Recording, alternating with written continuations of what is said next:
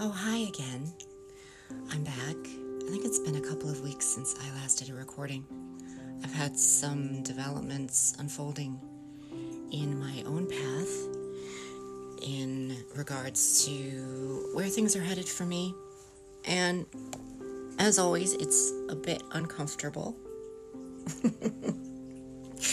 not it's it's not bad. It's not a it's not a it's not a massive challenge like it's been in the past. I've reached a point where my discipline of surrender, it's a practice, a daily discipline of surrender and trust, is solid enough that when developments start to unfold more, I'm not really spun out as much, but it's still uncomfortable.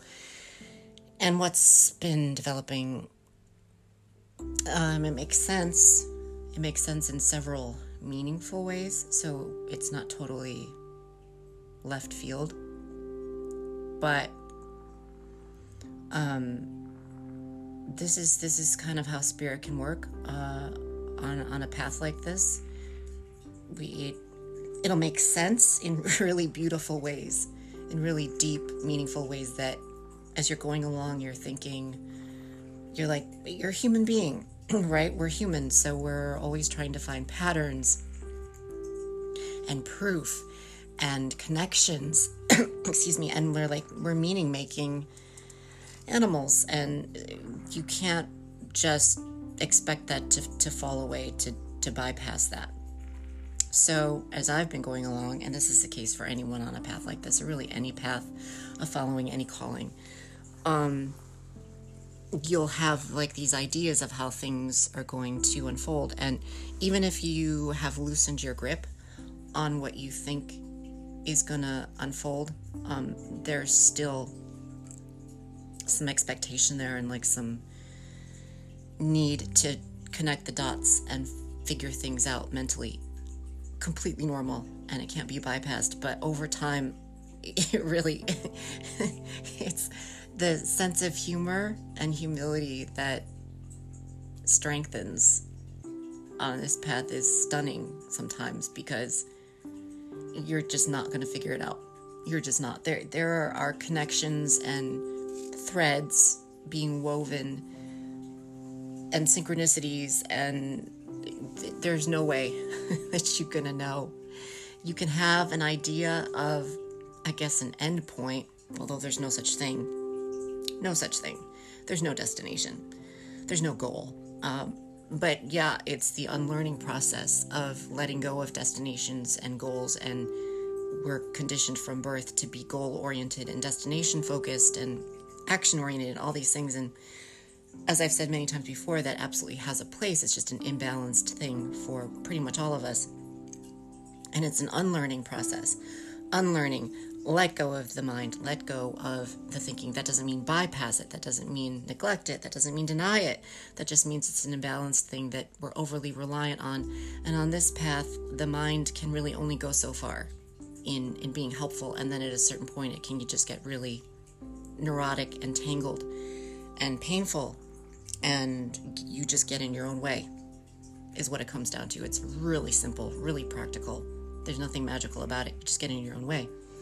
But when you're loose and you're more relaxed and you're in the flow in your whole body, not just your, your thinking mind, um, things can unfold more easily and with more flow, but it's always going to be a surprise. It's always going to knock you off your center a little bit. Even after I, I know healers who have been doing this work for decades and decades, and they'll still be like, holy shit, where did this come from? Never in a million years would I have expected this development with ancestors, elevated ancestors. And I'll tell you what, I think I've said this before, but it bears repeating. If someone is in a relationship, uh, an, an open, living, breathing, reciprocal relationship with their elevated ancestors and spirits, guides, and teachers, uh, the sense of humor, like the wicked sense of humor. I mean, it's just jokes all day. and of course, there's serious things and traumatic things and intense things, but under it all, it's just a big joke. If you're not laughing, if you're not laughing on this path, and I'm so grateful to the teachers I've worked with who really emphasize this. Do not take yourself seriously. Do not take anything overly seriously. Obviously, certain points it's important to be serious, like read the room, but it's just such a joke. It's so funny. I laugh all the time, and sometimes it's like a frustrated laugh.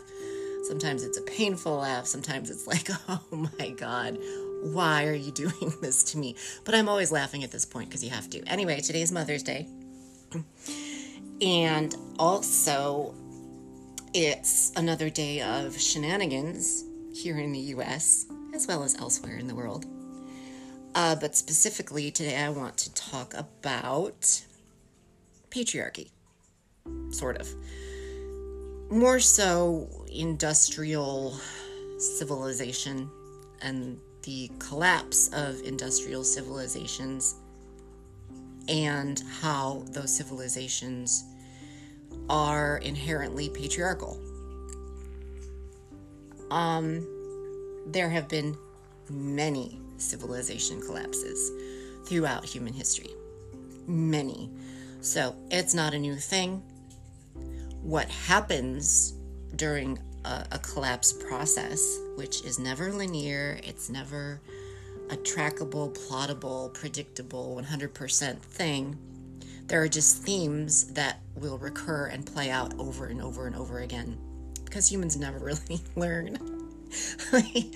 we are so averse to change, which is a totally different topic. Um, but it plays out in, in really common themes. And in an industrial civilization, any kind of hierarchical industrial culture, it is really been pretty exclusively patriarchal in nature. Uh, so here we are in the US, and we're seeing factions or parts of the political, philosophical, and religious landscape becoming more entrenched and more extreme in an authoritarian patriarchal approach to solving uh, problems, solutions. And of course, you have all the other stuff going on, you know, uh, other groups, other factions, other believers fighting against that, taking their stand on their side of things. But what's very interesting is that in times of serious, powerful upheaval and collapse, which is what we're in right now. Populations will seek certainty, which is normal. And again, there's nothing wrong with certainty, it's just an imbalanced thing for, for our society. And usually, this is just sort of something that is a theme, one of the repeated themes throughout most of these, if not all of these, civilization collapses throughout human history. People will want to move towards authoritarianism and patriarchal authoritarianism.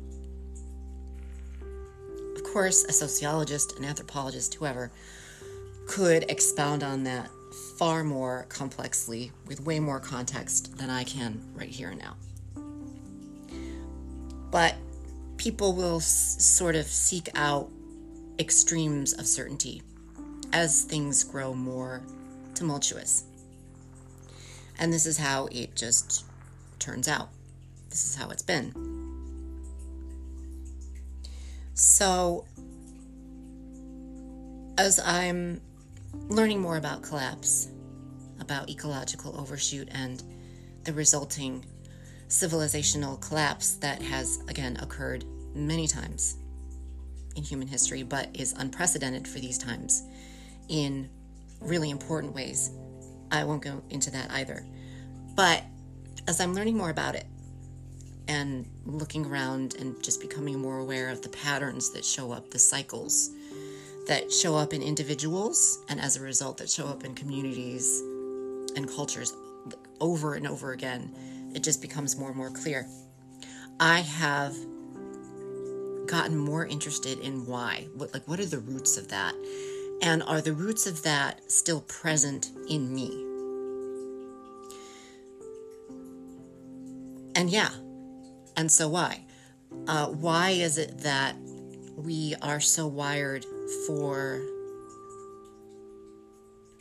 these kinds of oppressive cultures, patriarchal cultures, and why we head towards that kind of uh, extreme certainty, heading towards more authoritarianism, uh, oppression, stuff like that during times of upheaval, but specifically during times of environmental upheaval.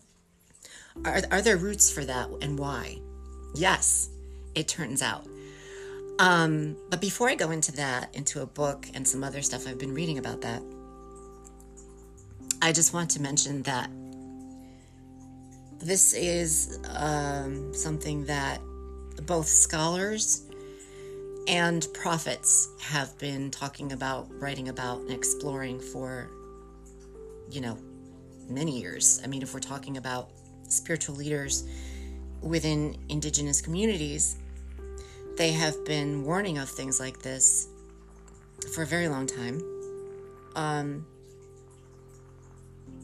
specifically, not just around ecological collapse because of the colonizer paradigm of use and abuse, but specifically that during collapse phases like this one, uh, things get worse for women and for just what you could call or classify the feminine in general. So during times of collapse and upheaval, things get worse for women and just non masculine or feminine in general. And that's something that a great teacher by the name of Chief Frank Fools Crow of the Lakota Sioux talked about specifically in one of his prophecies. And he would not have um, necessarily, from what I've read about him, he would not have labeled it prophecy. He, he wouldn't have labeled, he really wouldn't have wanted to label things. But he said that as things progress on this planet, in regards to basically ecological destruction, overshoot, and the resulting civilization collapse, uh, that the colonizer industrial civilization and its collapse, that patriarchy would worsen, that attitudes and actions towards women would would really stand out as brutal, more and more brutal. And scholars talk about the same thing. There's a book out right now by an Egyptologist who dispels some of the romantic ideas that we have around the world's, specifically, she's talking about Egypt, but the world's most epic empires. We have a lot of romantic ideas that maybe aren't always rooted in reality about how things were and how people were treated in a patriarchal paradigm. Regardless of whether women are in charge or not, the, the paradigm, the, the structure itself being patriarchal. And how if you look through history, when there's upheaval and uncertainty and things really start to unravel, that kind of authoritarianism, patriarchal authoritarianism, it doesn't go away. it just increases and it becomes even more oppressive. As pressure continues to build. And so these days, we have a whole lot of ideology and semantics out there in the spiritual marketplace, especially the, the self help, coaching, transformational, and spiritual marketplace, talking about we need to change the paradigm and make it, you know, ret- return it to a more matriarchal or feminine paradigm, which, yeah, cool. Obviously, there's some important things there to look at. However, if we're going around believing that somehow in our lifetimes we're just going to eradicate these deep, deep, deep roots of patriarchal oppression, that's really um, magical thinking that isn't rooted in reality. And it isn't that, that that it's wrong to believe a certain thing. Obviously, anyone can believe anything. It's just our beliefs inform our actions. And if you have a whole lot of people believing a certain thing that isn't always true or realistic, you have a whole lot of people taking action in opposition to what's to, to reality, to what's realistic. And so it can really out of good intentions the the road to hell is paved with good intentions people wanting to do good and make change can very often just make things worse, especially if they haven't really closely and intensely examined their beliefs, examined why they are the way they are, why they believe what they believe. Um, if they're just consuming and digesting other people's ideas, as well as other people's beliefs, as well as just what's available, what's accessible, the belief systems, just sort of continuing to consume without questioning. Why are we like this?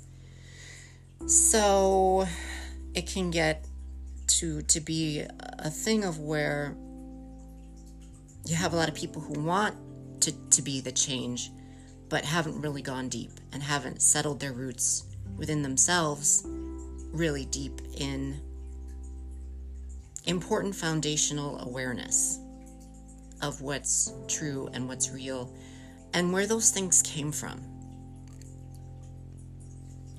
So, as I mentioned, I've been learning a lot about why.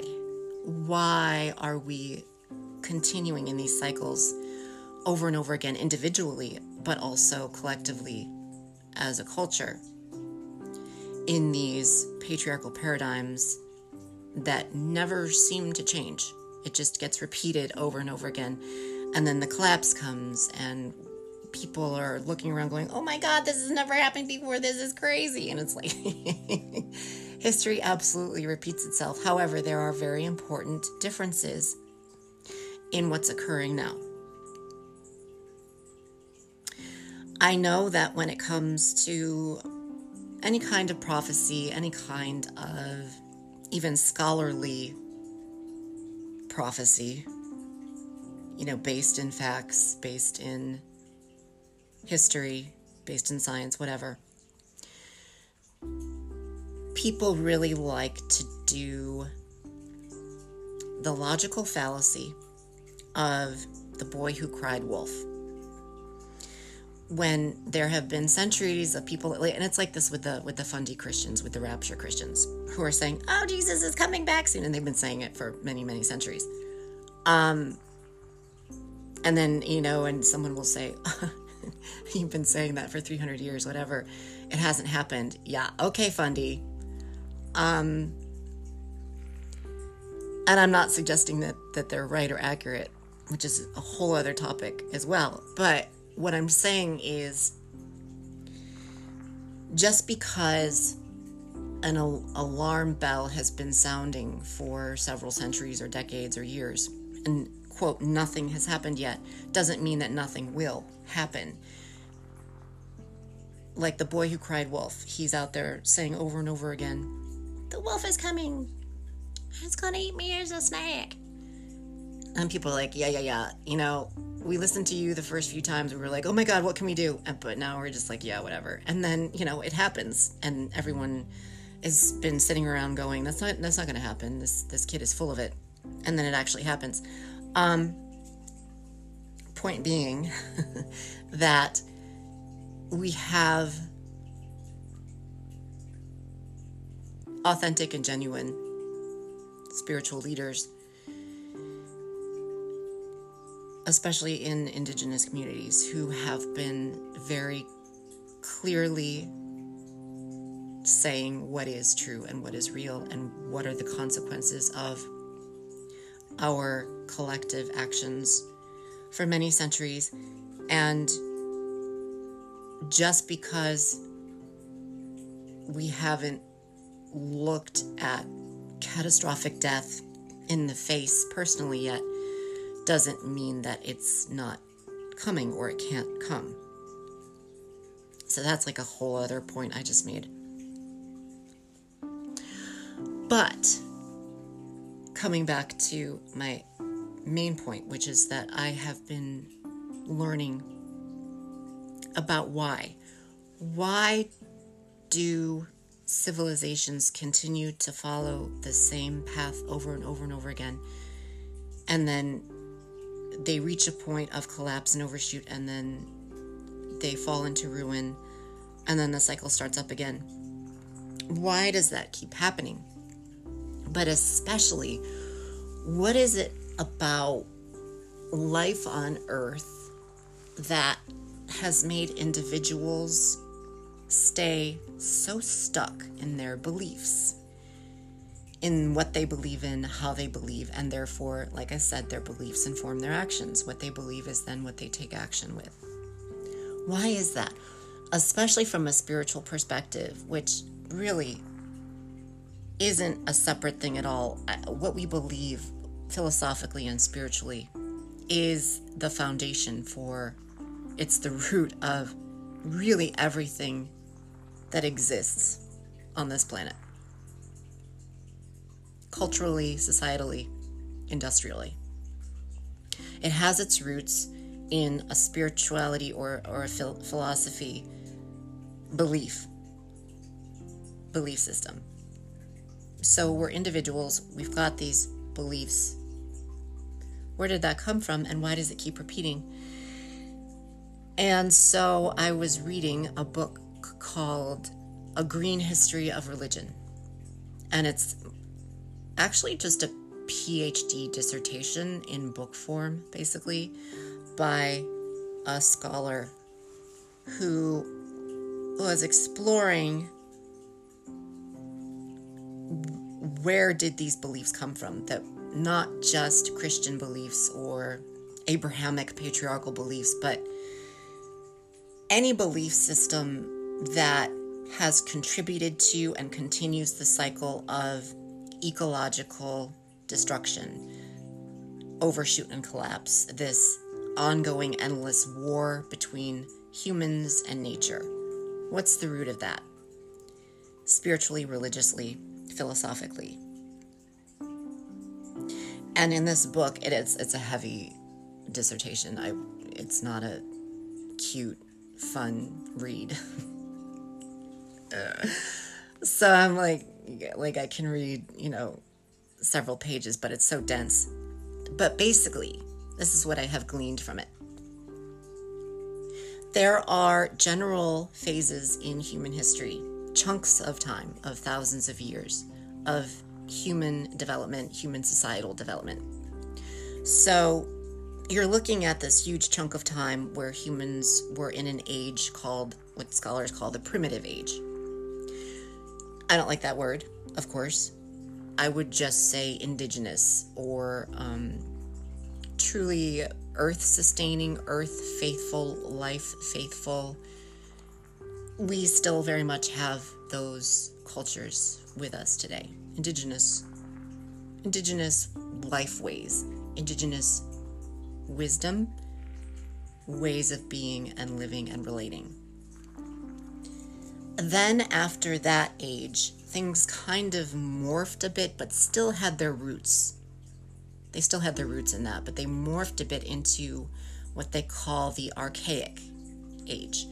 Uh, that's where there was a little more structure, hierarchy, temples, and as a result, governments, I guess, but they were still rooted in that indigenous age, which its whole paradigm was life, nature. So they were pro human bodies, they were pro organic bodies. It was, you know, this is life, we're alive, these are our bodies. So let's, you know, take care of all of life because we're all completely connected. They were pro feminine, they were pro women. A lot of the spiritual understandings, wisdom, and ways of being were rooted in reverence and also just direct relationship with, I guess you could call, they weren't calling it this, I, I don't think. I, I'm not a scholar and, and I don't have all the details, but they weren't like Earth Mother, Gaia. That wasn't the thing. um, but it was uh, a direct relationship with with Earth and life as mother. And they weren't anti nature, they weren't extractive. It was about being sustainable and faithful to all the communities of life in the archaic age, that was still there. That was still very much the paradigm, but it started becoming more structured, more hierarchical. And that's where we would get some of the spiritual beliefs or spiritual ways of living that we that sort of pop up that that show in our current spiritual marketplace. They're there. But then the age that followed the archaic age, they sort of like bleed into each other, so there's not like clear delineation. But the following age is, is the axial age. And the axial age was where many of our current beliefs and therefore our cultural paradigms and ways of living and being and relating came from. And so this book is exploring what was going on in the axial age to have such a powerful, impactful deviation from pro women, pro feminine, pro nature, pro life, pro human body, pro life on earth to the axial age, which was very much about anti all that. It, like, we hate women. We don't nature is our enemy. We must now conquer it we don't want to be on earth we want to store up our riches and and benefits and rewards in, in, in a life after we leave our bodies. What was going on that that caused that kind of transformation? And this book was exploring well look at the greater context which is something we really don't do a lot of we are so linear in our thinking, so analytical in our thinking that we don't take into account the greater context of life. What was going on in nature? What was going on in the environment that could have possibly sparked this kind of dramatic shift? And what has continued to go on to encourage this anti women, earth, nature, feminine human life, human bodies belief paradigm that, that we're still in, very much so. And th- there was, it seems, some kind of unprecedented environmental upheaval around the time when these beliefs really started to emerge. And what's interesting, in the axial age, they were all cropping up around the same time around the globe. So these weren't necessarily cultures that had a lot of interaction with each other. They were coming up with this stuff in a in a fairly isolated way as a response or a reaction to what was going on in the environment. Possibly, this is what is, is exploring and it it seems it seems like a really solid legitimate jumping off point if nature starts to turn on you in some way and and undergo a natural upheaval like like the ice age shenanigans. This is kind of like where it was focused localized what was going on with ice age stuff but also but it like it spanned thousands of years this the axial age. Um why are people in that age shifting so fundamentally who they are to become at war with nature, at war with mother, and to just become more extractive, more destructive, more controlling, more patriarchal. I don't necessarily like using catchphrases like that, trendy words like that, because they don't encompass important nuance and context. But here I am anyway. We are still very much immersed and based in axial age beliefs and ways of being, ways of doing, and ways of relating. And it is still very much, as much as people repackage and resell their beliefs and their solutions and their ideas as paradigm shifting and paradigm changing. As much as that goes on, it's still rooted in the axial age shift